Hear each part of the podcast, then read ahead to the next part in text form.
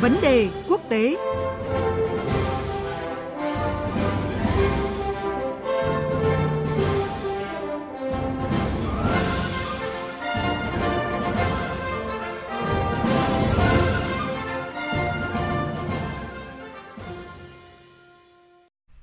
Thưa quý vị và các bạn, Chủ tịch Trung Quốc Tập Cận Bình vừa bắt đầu chuyến thăm loạt nước châu Âu gồm Italia, Monaco và Pháp.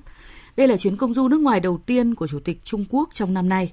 Diễn ra trong bối cảnh Trung Quốc đang chịu nhiều sức ép trong cuộc chiến thương mại với Mỹ, còn châu Âu cũng đang chia rẽ về sáng kiến vành đai con đường cũng như chính sách hợp tác đối với Bắc Kinh.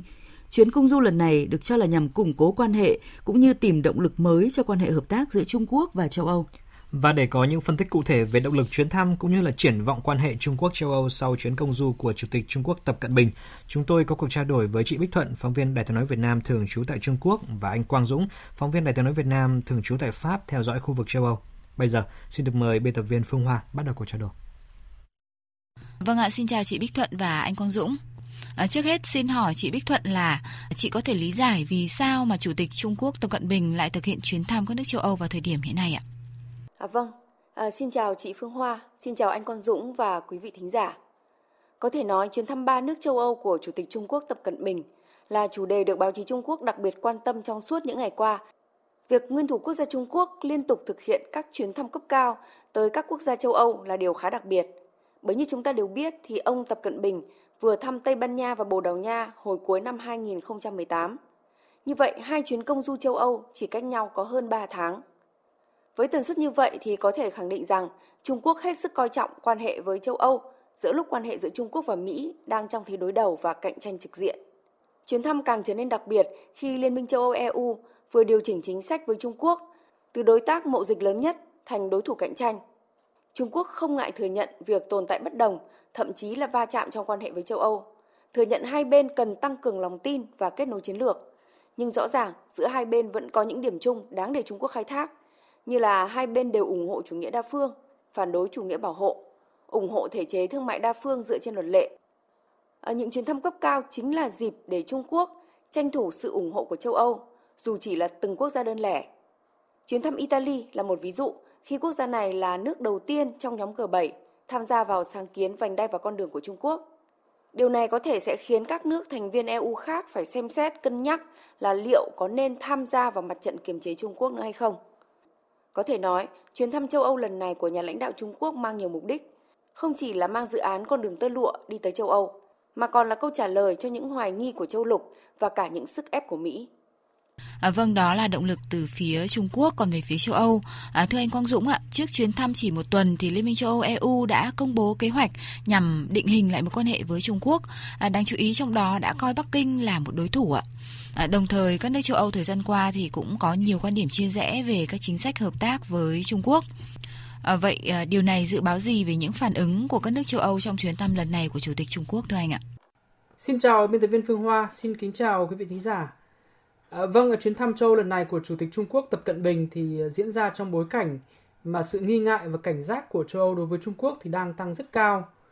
Sự cảnh giác này thì không chỉ còn nằm ở lời nói mà đã thể hiện bằng các hành động. Hồi tháng 2 năm 2019 thì Nghị viện châu Âu đã lần đầu tiên thông qua một bộ luật về việc kiểm soát và giám sát các khoản đầu tư nước ngoài vào châu Âu trong những lĩnh vực nhạy cảm. À, luật này thì theo dự kiến thì sẽ chính thức có hiệu lực vào tháng 5 năm 2019 trong đó có đề ra các quy trình giám sát và cảnh báo chặt chẽ trong nội bộ của Liên minh châu Âu mỗi khi có một nguồn đầu tư vào các lĩnh vực mà châu Âu coi là nhạy cảm về mặt an ninh hoặc là về mặt công nghệ. Ví dụ như là trong các lĩnh vực ờ, năng lượng, viễn thông, hóa chất hay là chế tạo máy.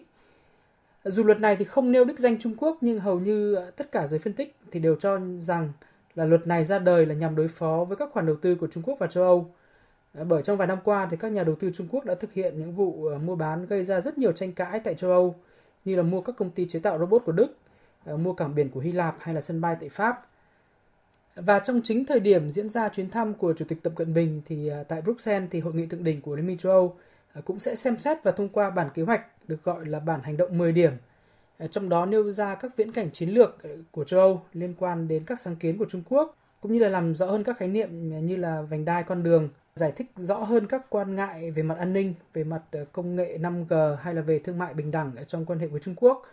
Ờ, có thể nói là hiện tại thì là thời điểm mà sự cảnh giác đối với Trung Quốc đang tăng cao tại châu Âu. Và chính vì thế nên cũng đã có nhiều tiếng nói phản đối các chính sách của Italia với Trung Quốc. Ờ, một vài quốc gia, đặc biệt là Pháp, thì chỉ trích là Italia đã hành động đơn phương trong khi toàn thể Liên minh châu Âu thì cần thống nhất một chính sách chung với Trung Quốc. Vì vậy nên trong chuyến thăm lần này đến Italia, ờ, Công quốc Monaco và Pháp thì bên cạnh việc được chào đón thì Chủ tịch Trung Quốc Tập Cận Bình chắc chắn cũng sẽ phải đối mặt với nhiều thắc mắc cũng như là đòi hỏi nhiều hơn ờ, từ phía các đối tác châu Âu, đặc biệt là từ phía Pháp. À, vâng, trước một khối châu Âu đang có nhiều chia rẽ về hợp tác với Trung Quốc, còn Mỹ thì cũng đang lôi kéo các đồng minh châu Âu quay lưng với Huawei của Trung Quốc. À, liệu là Chủ tịch Tập Cận Bình sẽ phải lấy lòng các đối tác châu Âu như thế nào trong chuyến công du lần này, thưa chị Bích Thuận ạ?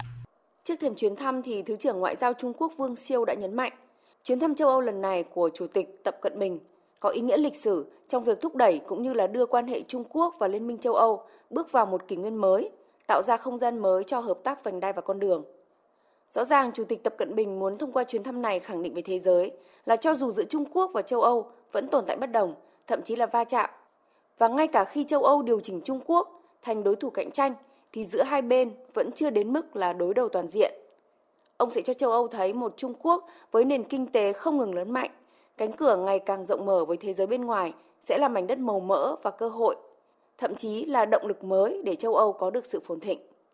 Được biết là trong chuyến thăm lần này thì Trung Quốc dự kiến sẽ ký hàng loạt văn kiện hợp tác liên chính phủ trong lĩnh vực ngoại giao, kinh tế thương mại, văn hóa và các thỏa thuận thương mại về cơ sở hạ tầng, máy móc tài chính, trao đổi việc tăng cường hợp tác chính trị, kinh tế, nhân văn và bảo vệ môi trường với Monaco. Ký kết nhiều thỏa thuận hợp tác trong các lĩnh vực năng lượng, giao thông vận tải, nông nghiệp, tài chính, văn hóa và khoa học công nghệ với Pháp. À, vâng, cảm ơn chị Bích Thuận và anh Quang Dũng với những thông tin và phân tích vừa rồi.